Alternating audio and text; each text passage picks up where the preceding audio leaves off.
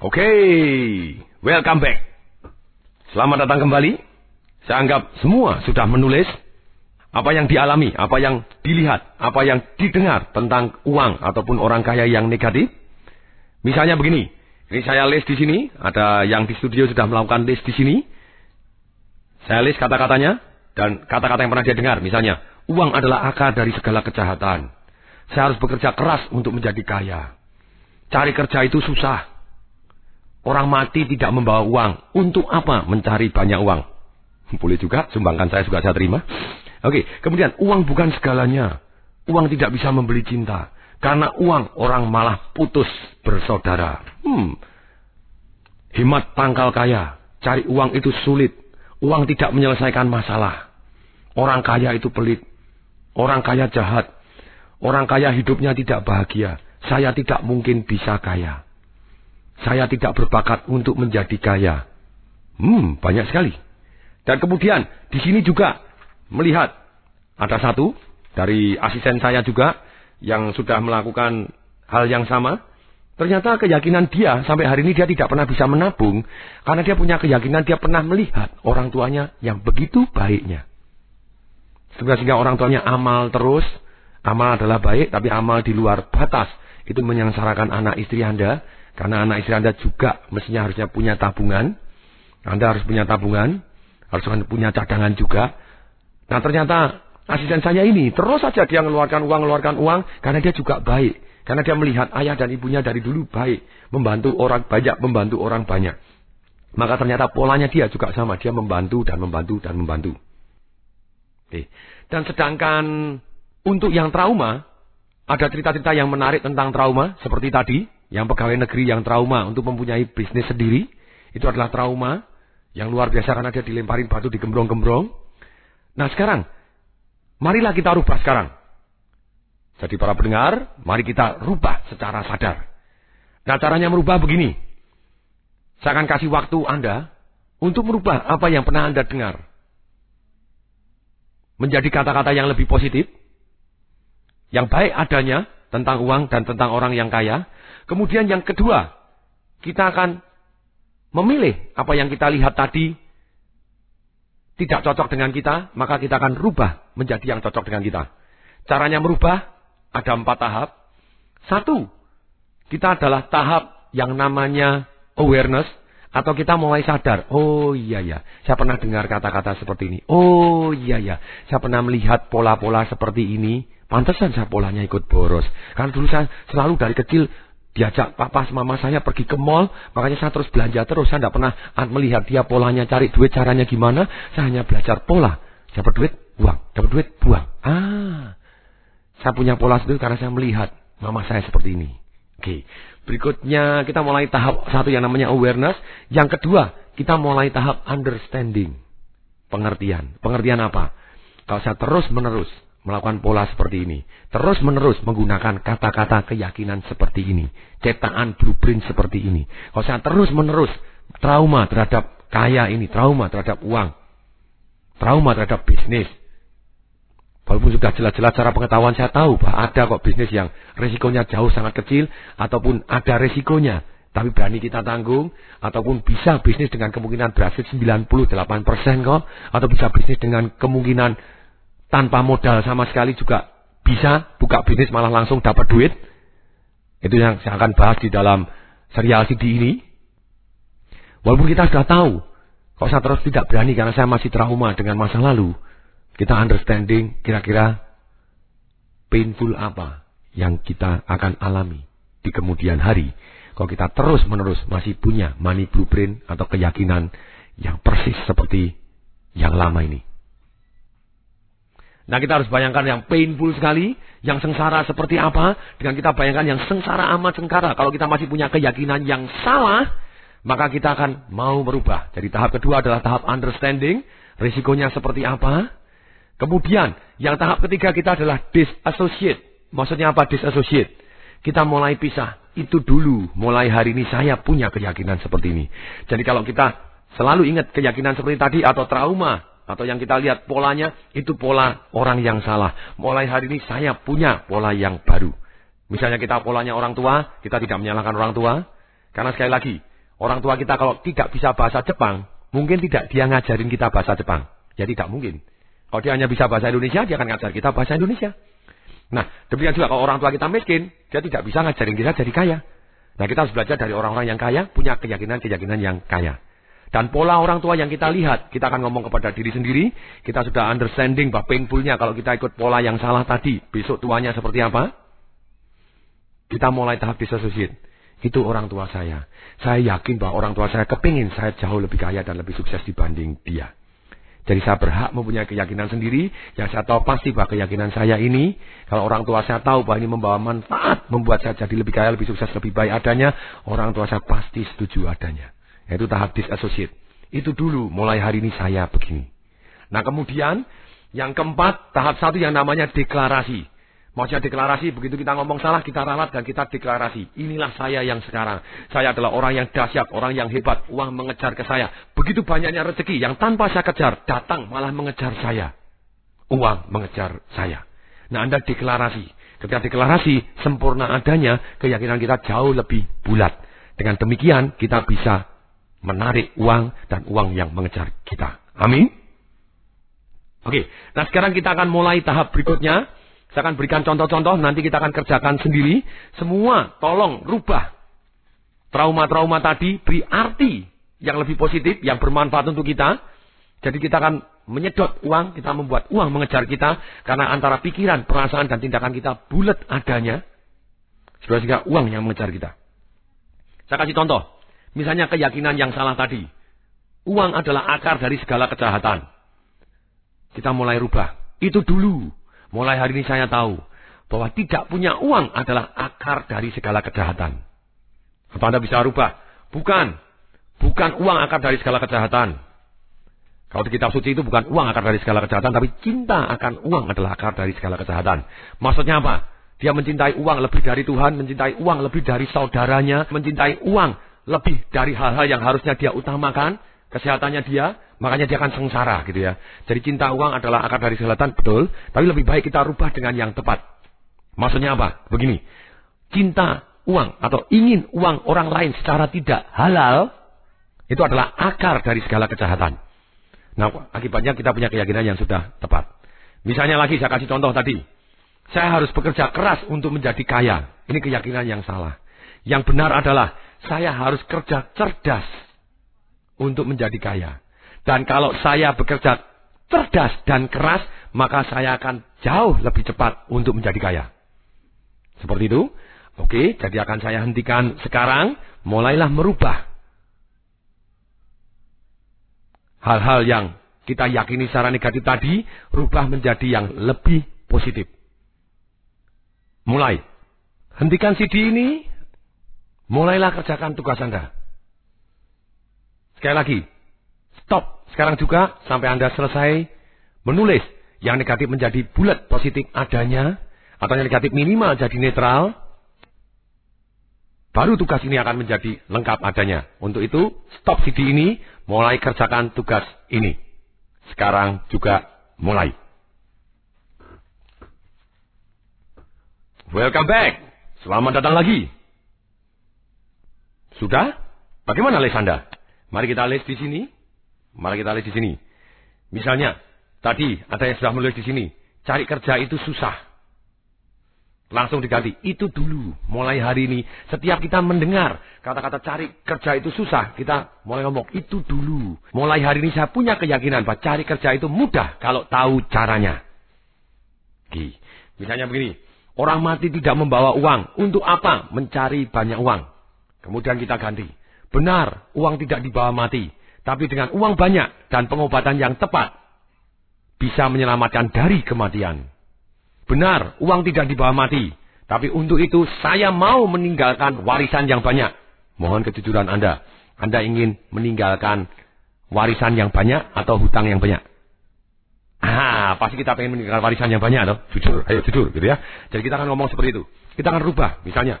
Uang bukan segalanya. Anda betul uang bukan segalanya, tapi segalanya butuh uang. Nah, lu kalau Anda punya seperti ini Anda jadi bulat. Misalnya, uang tidak bisa membeli cinta. Anda ngomong gimana? Betul, uang tidak bisa membeli cinta, apalagi kalau tidak punya uang. lebih sengsara, Anda bisa beli apa pun gitu ya, celaka gitu ya. Nah atau begini, Anda bisa, memang betul, kadang uang tidak bisa membeli cinta, betul. Karena ada orang punya keyakinan yang negatif. Wah kalau saya dapat orang yang uangnya banyak, nanti jangan-jangan istrinya empat. Nah, dengan demikian orang takut. Tapi kalau kita mau ngomong jujur, pertanyaan saya, ada tidak orang yang miskin yang istrinya empat? Ada. Sudahlah, Anda harus ngomong dengan cara bulat. Sama-sama dapat orang yang istrinya banyak, cari yang banyak uang. Itu baru fair. Nah, atau Anda bisa ngomong. Kalau mendekatin orang-orang yang punya keyakinan seperti itu, Anda bisa ngomong. Oh, saya tanya, ada tidak orang yang kaya dan setia? Oh, ada. Nah, Anda ngomong, nah itulah saya. Nah, kemudian dengan demikian, orang yang tadi yang takut dapat orang kaya, mendadak berani dapat orang kaya, karena Anda menggaransi, karena Anda janji setia misalnya. Seperti contoh, misalnya ada satu bintang film yang namanya Michael Douglas, dan kemudian dia mendekati bintang film yang cantik namanya Catherine Zeta-Jones.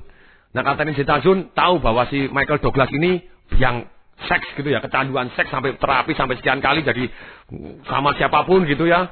Dan dia mau. Nah, terus kemudian si Catherine Zeta-Jones juga memberikan satu perjanjian. Oke, saya mau kamu setia dengan saya. Kalau sampai kamu ketahuan selingkuh sama orang lain, kalau kamu betul mau menikah saya, buat perjanjian perkawinan. Bahkan ketahuan selingkuh, terbukti selingkuh, seluruh harta kekayaannya serahkan saya. Saya baru mau kawin.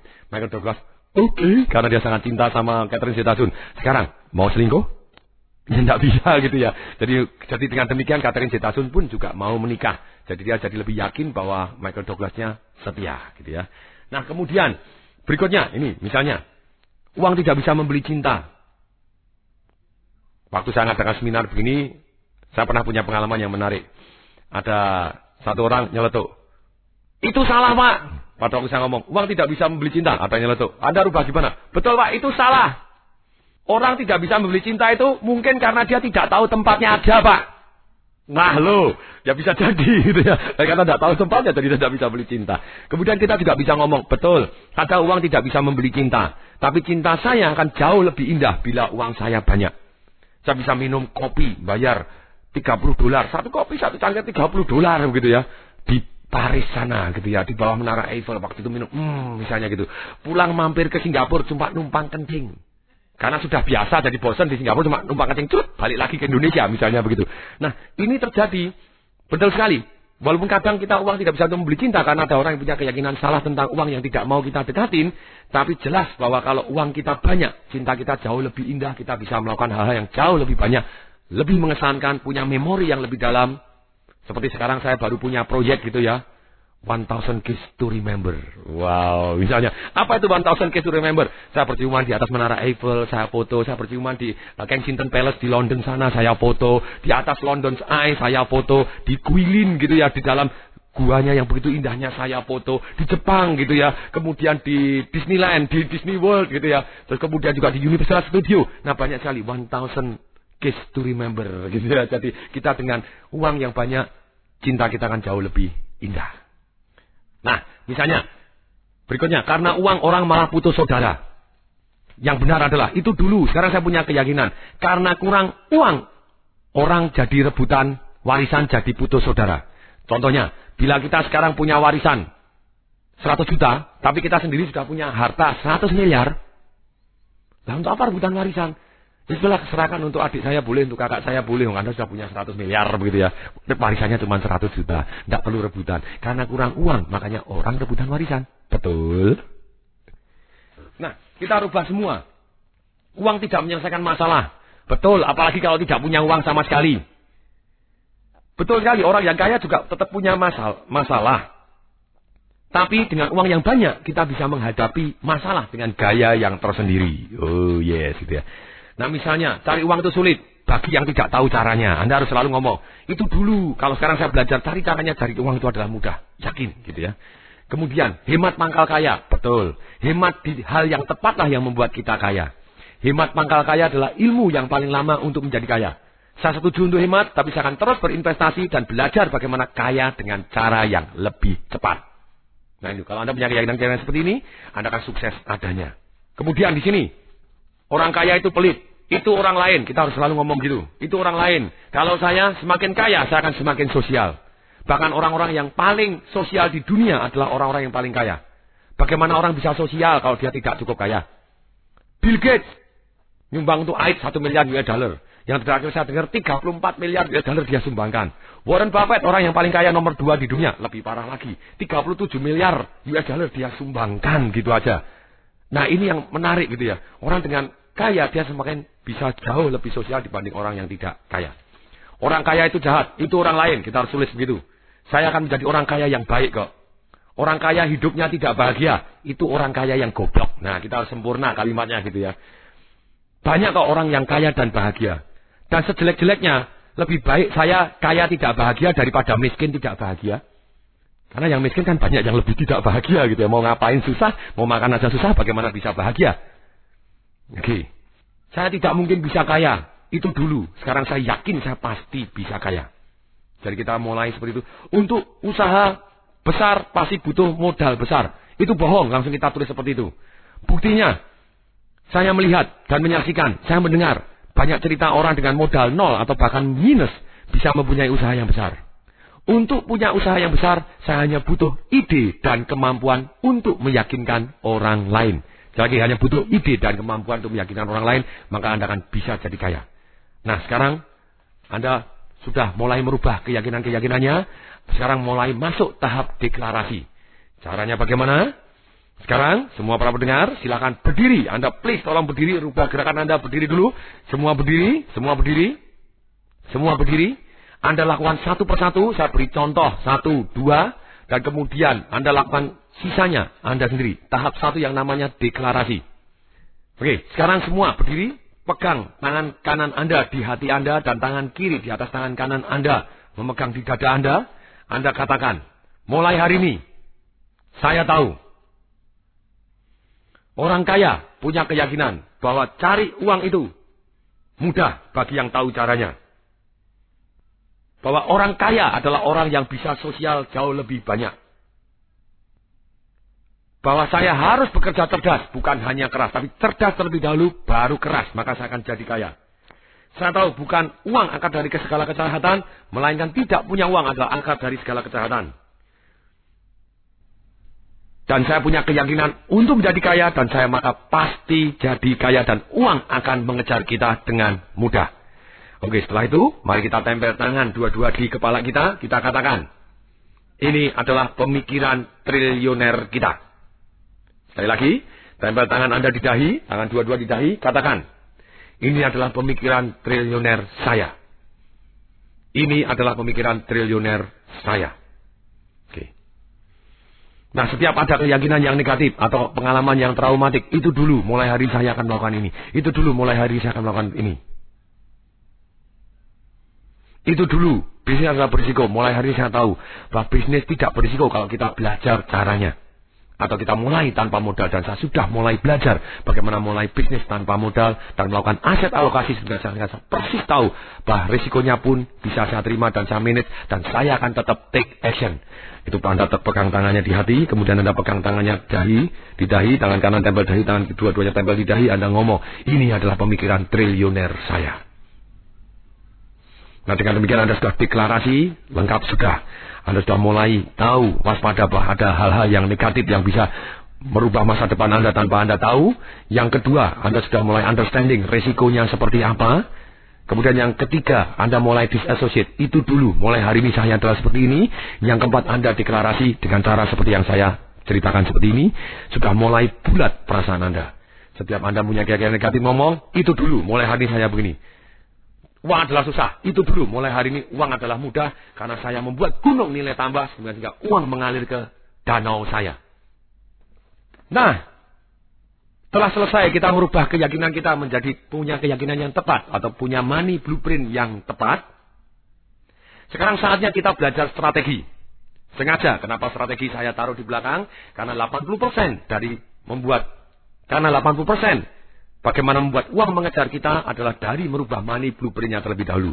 Sedangkan 20% tentang strategi. Strategi. Bagaimana strateginya? Atau cara-caranya untuk membuat uang mengejar kita. Strateginya hanya ada lima. Oke, ikutin saya. Tolong diulangi. Ada berapa? Lima. Kenapa saya minta Anda ngulangin? Ketika Anda ngomong, sebetulnya Anda sudah mulai merubah blueprintnya, sel-sel otak Anda sambungannya jauh lebih banyak daripada yang tidak ngomong. Jadi ketika mendengarkan CD ini, CD-CD saya ini, saya minta Anda juga selalu aktif. Ketika saya minta dijawab, silakan Anda juga jawab pada waktu mendengarkan. Lima strategi untuk membuat uang mengejar kita.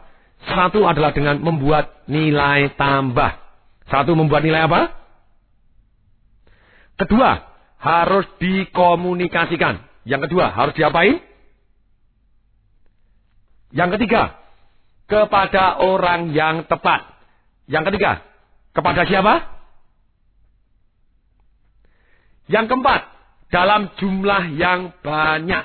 Yang keempat, dalam jumlah yang Anda harus ngomong terus. Setiap saya minta ngomong, Anda ngomong. Dengan Anda ngomong, Anda sudah membuat deklarasi tanpa disadarin otak bawah sadar Anda lebih belajar lebih banyak dibanding Anda hanya duduk diam. Ini sistem belajar yang terbaru yang dahsyat luar biasa. Yang kelima, yaitu dengan cara yang tepat. Yang kelima, dengan cara yang tepat. Oke. Nah, sekarang begini. Maksudnya apa ini? Ternyata kalau kita kepingin membuat uang mengejar kita, kita lebih baik fokus untuk membuat gunung-gunung nilai tambah. Seperti air, air akan mengalir ke bawah. Seperti uang, uang akan mengalir ke danau kita kalau kita membuat gunung-gunung nilai tambah di sekeliling danau kekayaan kita. Dengan gunung-gunung nilai tambah ini membuat kita jauh lebih kaya, uang akan mengejar ke kita karena air dengan sendirinya akan mengalir masuk ke tempatnya.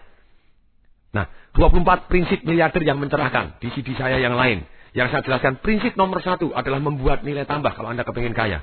Demikian juga, pada waktu kita kepingin membuat uang mengejar kita, kita harus membuat nilai tambah. Maksudnya nilai tambah apa? Nilai tambah itu begini. Saya hobi adalah meraktir orang-orang yang jauh lebih kaya dari saya. Dari situ saya kenal kata-kata nilai tambah. Contohnya nilai tambah. Waktu saya meraktir salah satu anggota Asosiasi Manajemen Indonesia yang sangat-sangat kaya, masih naik Mercedes-Benz gitu ya, padahal sudah pensiun lama sekali. Waktu saya terakhir makan siang saya tanya, Pak, kalau boleh belajar Pak, kapan Anda kaya? Dari biasa terus ke kaya itu apa sih yang Anda lakukan? Oh, pengen belajar. Saya membuat nilai tambah. Ah, maksud Bapak, nilai tambah itu seperti apa? Untuk pertama kalinya saya baru dengar kata-kata nilai tambah tadi. Gini, gini. Pak Tong saya ya, gitu ya. Betul Pak, saya mau belajar. Silahkan Pak, dengan senang hati. Terus kemudian Um, saya mau tanya, kalau besi rongsokan itu sekilo kira-kira harganya berapa? Ah, wah Pak saya tidak tahu. Ya kira-kira aja deh. Ya lima ribu lah misalnya sekilo gitu ya. Ya boleh misalnya lima ribu.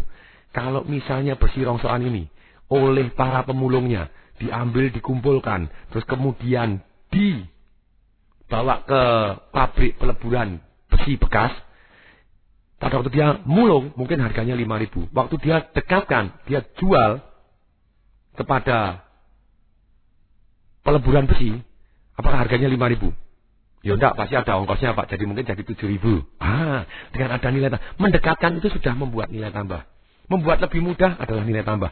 Merubah nama pun sudah nilai tambah. Merubah bentuk juga nilai tambah. Memberikan paket hadiah yang lain itu juga nilai tambah. Hmm memberikan jasa servis berikutnya itu juga nilai tambah. Oke, okay, saya bilang gitu. Terus kemudian dia ngomong lagi. Misalnya tadi oleh pabrik peleburan tadi dari besi rongsokan dirubah jadi paku, kira-kira sekilo berapa? Wah, mohon maaf Pak, saya bukan toko besi, jadi saya nggak tahu itu ya. Kira-kira pasti lebih mahal dari tujuh ribu kalau misalnya angkanya tadi. Oh ya pasti Pak, bisa jadi lima belas ribu sekilo atau dua puluh ribu sekilo. Hmm, oke. Okay. Sekarang kalau misalnya tadi besi tadi dibuat jadi kursi yang indah, kursi taman yang indah. Apakah sekilonya juga tetap 15 ribu, 20 ribu? Oh enggak Pak, bisa jadi lebih mahal lagi. Oke, okay. sekarang kamu pengen tahu enggak? Besi itu ada yang satu kilo, harganya satu miliar. Wow, saya mikir, wah pasti rumit sekali nih. Pengen tahu? Ya, ya, ya, saya pengen tahu, saya bilang itu. Kemudian dijawab oleh teman saya ini, per jam Rolex. Nah lu, per jam Rolex itu kalau di timbang satu kilo ya pasti lebih dari satu miliar gitu ya. Karena kecil kecil lebih dari yang kecil ini. Ah, jadi hanya dirubah bentuk aja sudah membuat nilai tambah.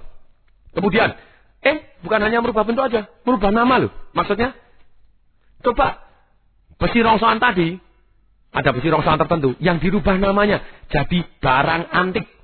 Kira-kira harganya mahal? Jadi lebih mahal gitu ya. Jadi benar-benar jadi lebih mahal karena hanya berubah nama doang bisa jadi lebih mahal. Seperti pada waktu saya mengatakan game-game bagaimana uang orang bisa mencari uang yang lebih banyak. Murid-murid saya saya turunin jalanan tanpa duit cari duit dengan kreativitas dengan membuat nilai tambah tadi. Ketika mereka belajar jurus ini, mereka bisa beli pisang, tidak pakai duit, Pak saya jualin, Bapak di sini saya jualin, temannya dibuat jaminan, begitu ya. Ketika temannya dibuat jaminan, dia pinjam pisangnya, dia jualin. Pisang harga tujuh ribu, bisa laku lima puluh ribu, bisa laku seratus ribu. Pengen tahu? Pengen tahu? Hanya dengan dirubah namanya. Pada waktu dia di puncak, kemudian dia bilang, Pak, ketok-ketok mobil mewah, dia cari target market yang tepat ini kepada orang yang tepat. Dia langsung ngomong, e, Pak, ini ada pisang berkat kita sudah doain Pak supaya Bapak selamat sampai di tujuan. Pulang sampai di Jakarta Pak, sampai di Bandung, sampai di rumah Anda, Anda selamat sampai tujuan. Ini pisang berkat Pak sudah didoain. Terserah Pak, Bapak mau beli berapapun. Nah lu, dia mau ndak beli, nanti takut celaka di sampai di jalan. Kalau dia beli, ya sudah dia kasih 50 ribu, kasih 100 ribu. Wow, pisang 7 ribu ditambahin diganti nama pisang berkat ada. Mendadak ada nilai tambahnya yang luar biasa. Oke, cari uang seperti itu salah satunya gitu ya. Tapi itu membuat nilai tambah.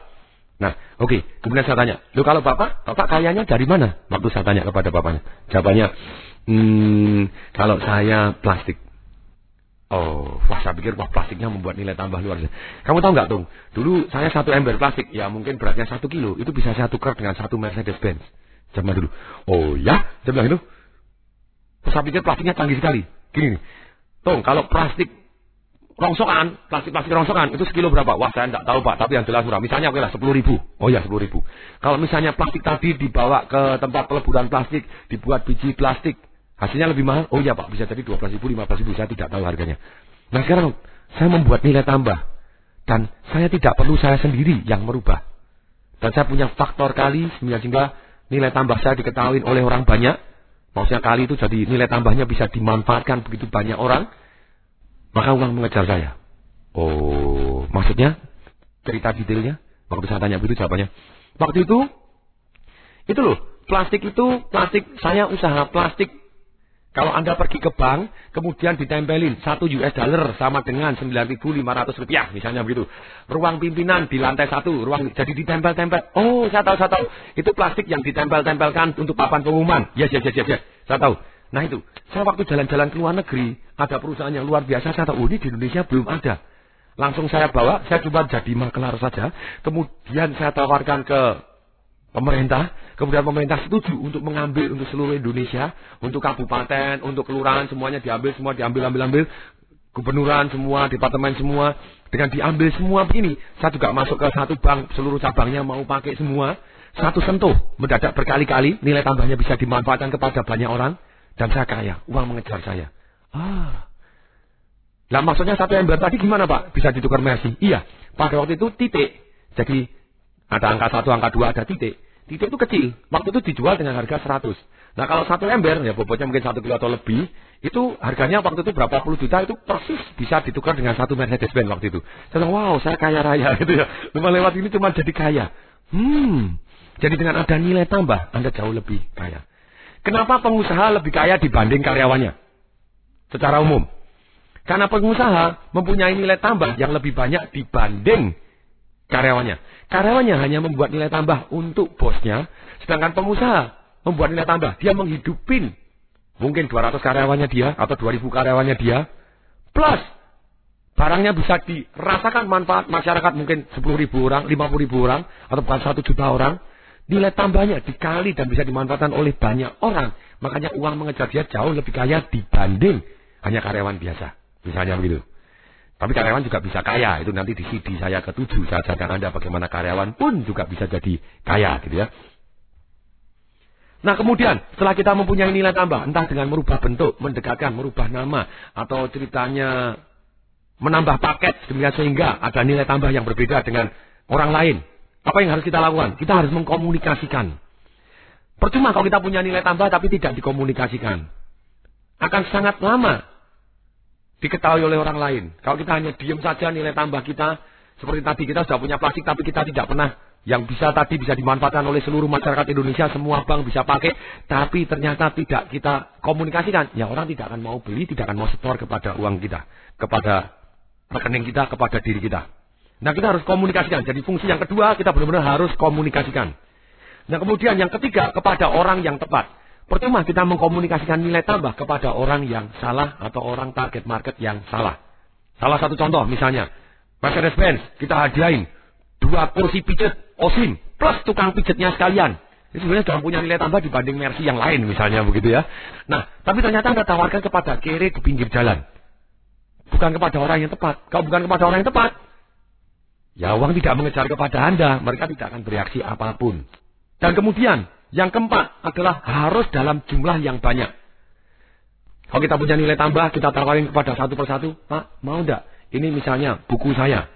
Saya kasih contoh ya, buku saya Financial Revolution. Bagaimana buku Financial Revolution saya bisa dapat rekor muri. Buku terlaris di Indonesia. Satu hari laku 10.511 buku secara eceran. Karena saya tahu prinsip ini, saya harus membuat nilai tambah. Buku saya bukan hanya sekedar buku. Pada waktu launching pertama kali tahun 2005 bulan Oktober, saya satu-satunya buku di dunia. Silahkan dicek, saya tidak tahu, tapi setahu saya adalah satu-satunya buku di dunia saat itu yang memberi hadiah dua CD audio gratis. Ini nilai tambah yang saya tidak rugi, gitu ya. Kemudian saya beri hadiah juga, boleh datang di seminar saya yang senilai 900 ribu selama 3 jam di 9 kota. Bayar senilai 90 ribu, dapat hadiah senilai 1 juta sendiri, ya orang pasti mau. Itu ada nilai tambah yang luar biasa. Dan kalau nilai tambah ini tidak diketahui oleh orang lain, bagaimana mereka mau beli buku saya? Jadi saya harus komunikasikan. Oke, nilai tambah saya komunikasikan. Kepada orang yang tepat. Orang yang tepat adalah apa? Orang yang suka baca. Dalam jumlah yang banyak. Kalau saya nilai tambah ini, saya tawarkan satu persatu. Orang yang tepat, Bapak suka baca. Bapak mau beli buku saya, dapat hadiah ini, hadiah ini. Oh ya, saya mau. Tapi, Lama saya untuk uang mengejar saya tidak bisa satu satu satu terlalu lama. Saya butuh orang yang tepat dalam jumlah yang banyak. Untuk itu pasang iklan di Kompas, orang-orang yang suka baca, dan kemudian nilai tambahnya diketahui orang lain, orang nyerbu dengan luar biasa dahsyat dengan sehingga dalam satu hari laku 10.500 buku. Tapi masih ada unsur yang kelima supaya orang mau mengejar kita, setelah kita komunikasikan kepada orang yang dalam jumlah yang banyak, kita harus pakai cara yang tepat. Yang kelima, cara yang tepat. Cara yang tepat, mengkomunikasikan yang terbaik. Kita harus belajar marketing. Belajar sales, belajar marketing, belajar negosiasi, belajar psikologi manusia. Sehingga kita bisa mengkomunikasikan nilai tambah kita kepada orang yang tepat dalam jumlah yang banyak dengan cara yang tepat. Contohnya, pada waktu saya pasang iklan. Itu dibahas di buku saya Marketing Revolution. Cara yang tepat pada waktu saya mengkomunikasikan. Waktu saya pasang iklan. Rata-rata orang pada waktu pasang iklan, judulnya adalah nama perusahaannya dia atau nama bukunya dia. Saya bilang, no, no, no, no. Judul Anda itu harus ultimate advantage Anda, nilai tambah Anda yang luar biasa, sensasional offer Anda, penawaran Anda yang luar biasa, atau powerful promise Anda. Jadi janji Anda yang powerful, atau USP-nya ini, dan S lagi, something yang very attractive, sesuatu yang sangat menarik perhatian, sehingga orang, yang saya mau baca. Makanya judul di iklan, di Kompas pada waktu itu, Judulnya menarik. Judulnya apa? Kami tulis benar-benar judulnya. Pengumuman. Tak tahu kenapa karena di Indonesia kalau pengumuman orang apa itu? Dia mau mendengarkan. Kemudian yang kedua gratis. Ini dua judul yang sangat menarik. Kita kasih pengumuman gratis dua CD audio. Nah, cara-cara seperti ini gratis dua CD audio. Financial Revolution. Kaya aman dan tepat. Satu CD audio. Sales Magic. Bagaimana menjual sepotong roti tawar dengan harga 300 juta dan orang masih berebut. Satu yang menarik sekali, orang kepingin tahu, senilai total 120 ribu, plus seminarnya, gratis selama 3 jam di 9 kota di Indonesia, dengan cara iklan seperti ini, dan kami kasih lagi, gratis seminar senilai 800 ribu, bangsa di 9 kota, bagi 50 pembeli buku pertama di setiap toko buku. Dan tanda bintang, buku akan terbit di tanggal 1 Oktober Silakan beli sebelumnya. Nah makanya mereka lari dan mereka beli sebelumnya mereka naruh uang. Harusnya diiklankan 12 kali di kompas. Baru diiklankan 4 kali sold out. Orang sudah naruh duit dan pesen gak karu-karuan. Saya bilang sama Gramedia, cetak lagi, cetak lagi. Tapi dia tetap tidak bisa. Nanti Pak, tunggu, tunggu, tunggu. Bayangin, buku belum di launching. Gramedia sudah pegang uang 1 miliar lebih. Karena bukunya 90. Harganya waktu itu 90 ribu. Dan sudah laku lebih di atas 10.511 buku karena bukunya hanya dicetak 10.000, 511 buku adalah sisa-sisanya. Uang mendadak mengejar, termasuk mengejar saya. Dari royalti juga luar biasa. Sekarang sudah laku hampir 100 ribu sendiri. Nah 100 ribu itu berarti 10 miliar sendiri karena yang terakhir dijual dengan harga 110 ribu. Kalau 10 miliar itu berarti royaltinya sudah 1 miliar sendiri. Itu baru dari bukunya belum dari seminarnya, belum dari turunan yang lain, belum dari konsultasinya, belum dari program-program yang saya ajarkan untuk perusahaan. Bagaimana kita bisa pensiun kaya untuk program persiapan pensiun, bukan hanya sekedar pensiun saja, tapi pensiun kaya. Jadi akibatnya karyawan-karyawan pun juga bisa dapat manfaat dari program ini. Nah belum turunan-turunannya tadi yang menghasilkan uang yang begitu banyaknya mendadak uang mengejar karena saya punya nilai tambah saya komunikasikan kepada orang yang tepat dalam jumlah yang banyak dengan cara yang tepat. Jadi strateginya sekali lagi, apa pun usaha Anda selalu tanya, nilai tambah saya apa?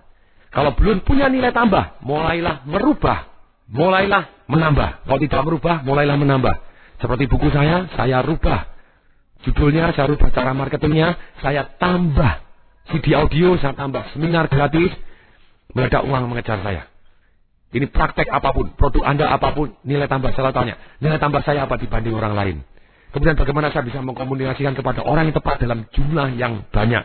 Dengan cara yang tepat. Saya harus belajar apa lagi supaya caranya lebih tepat lagi, lebih tepat lagi. Dengan demikian, sekarang setelah keyakinan Anda tepat, dan Anda punya strategi tepat, dan Anda harus action yang tepat, maka saya doakan uang akan mengejar Anda dan mengejar saya. Amin. Saya tulis Waringin. Semoga bermanfaat. Saya ucapkan salam dahsyat. Informasi seminar atau pelatihan untuk meningkatkan motivasi, sales, dan marketing perusahaan, Anda bisa menghubungi nomor telepon 021 547 6677 021 547 6677 021 547 6677 atau klik di www.dasyat.com.